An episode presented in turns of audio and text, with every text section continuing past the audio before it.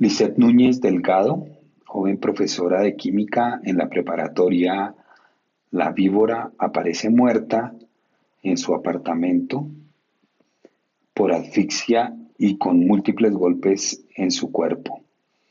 La investigación es asignada al teniente Mario Conde y a su colaborador, el sargento Manuel Palacios, de la Central Policial de La Habana.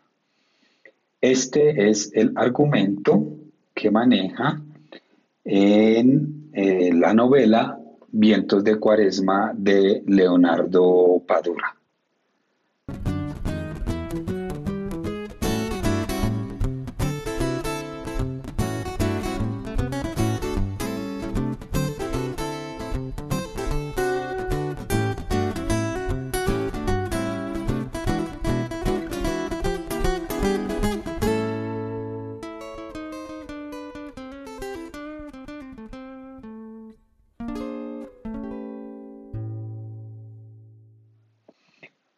La preparatoria La Víbora es eh, donde Mario Conde y su séquito de amigos estudiaron la secundaria.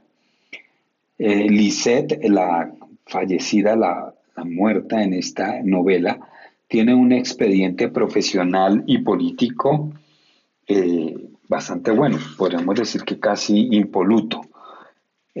por cierto, no coincide con la forma en la que ha sido asesinada, pues además en el lugar de los hechos, el apartamento de ella, aparecen en el baño huellas de cigarrillos de una marihuana de Centroamérica que no, no coinciden con estos buenos expedientes de eh, la, la que fue asesinada.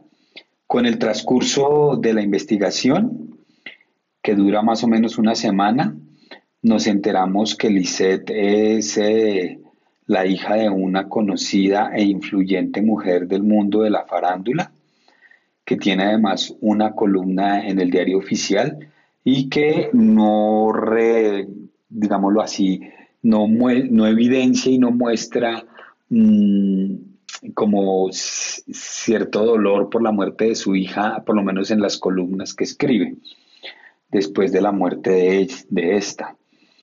Eh, esto le, da a indicar al, conde que precisamente había algo en ese historial que no funcionaba muy bien. Eh, también nos enteramos que la difunta mm, mantenía eh, ciertas relaciones con sus estudiantes y con el director de la preparatoria.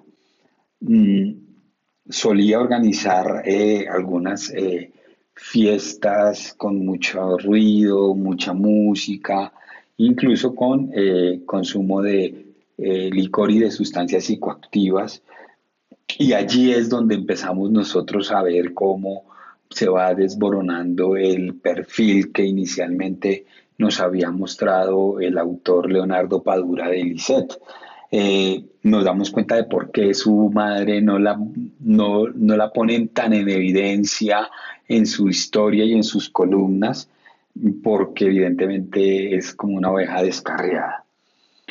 Eh, en esta también, en esta novela, como en, en toda la saga, el elemento erótico, sexual, romántico está presente y en este caso, eh, Mario Conde va a conocer a Karina, una mujer de 28 años, amante de la música jazz y lectora de Cortázar, especialmente de Rayuela.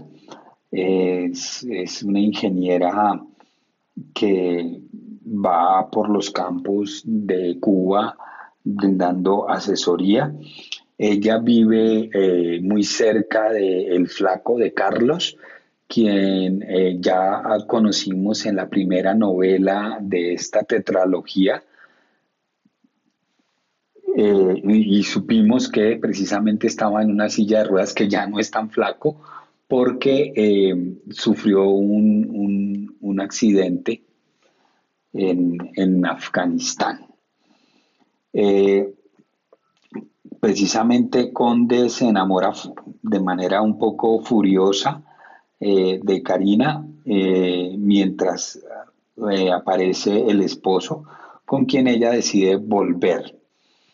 en el proceso de conquista de Karina e investigación del asesinato de Lisette, se nos presenta Candito el Rojo, eh, un zapatero que además fue compañero de la preparatoria de Mario Conde.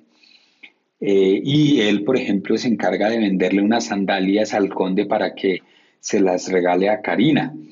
Eh, y además, este candito va a hacer el contacto para acceder a las fuentes de investigación en el bajo mundo, porque además luego, eh, más adelante en el relato, lo vamos a encontrar como eh, administrador o empresario de una venta de cerveza artesanal clandestina.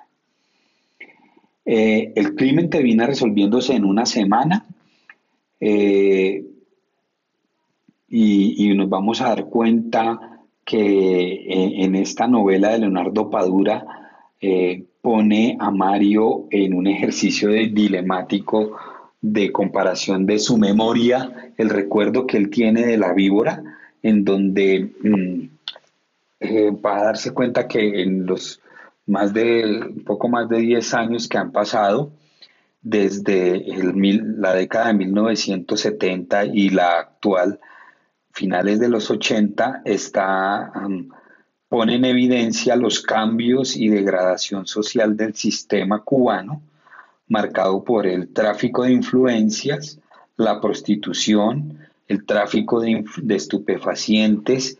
Eh, hay, un, requisito por una sociedad del consumo que está allí manifiesta y latente también por cada uno de los protagonistas. Precisamente Mario Conde, cuando tiene que ir a visitar de nuevo la preparatoria de la víbora, recurre a los baños, a los sanitarios de los de los chicos para preguntar por, por quién era Lisset y todos pues manifiestan que muy buena profesora, muy, muy chévere, que ella era muy querida con todos. Y luego nos vamos a enterar que eh, precisamente ella es tan condescendiente con sus alumnos para poder mantener un muy buen récord eh, en, en los informes de su actividad profesional y de su actividad política también. Eh, como les decía, el caso se termina resolviendo apenas en una semana, mm, pero pues eh, si quieren saber un poco más de esta historia, recuerden que en las notas del el episodio estará el enlace a la estantería que he creado en Bookmate, en donde voy agregando los libros que se están eh, compartiendo en este momento y se están revisando en este podcast. Entonces, esto es todo por hoy. Recuerden que estamos eh, en todas las plataformas de podcast, por ahora como Coffee Break con Ciudadano Cero. Chao.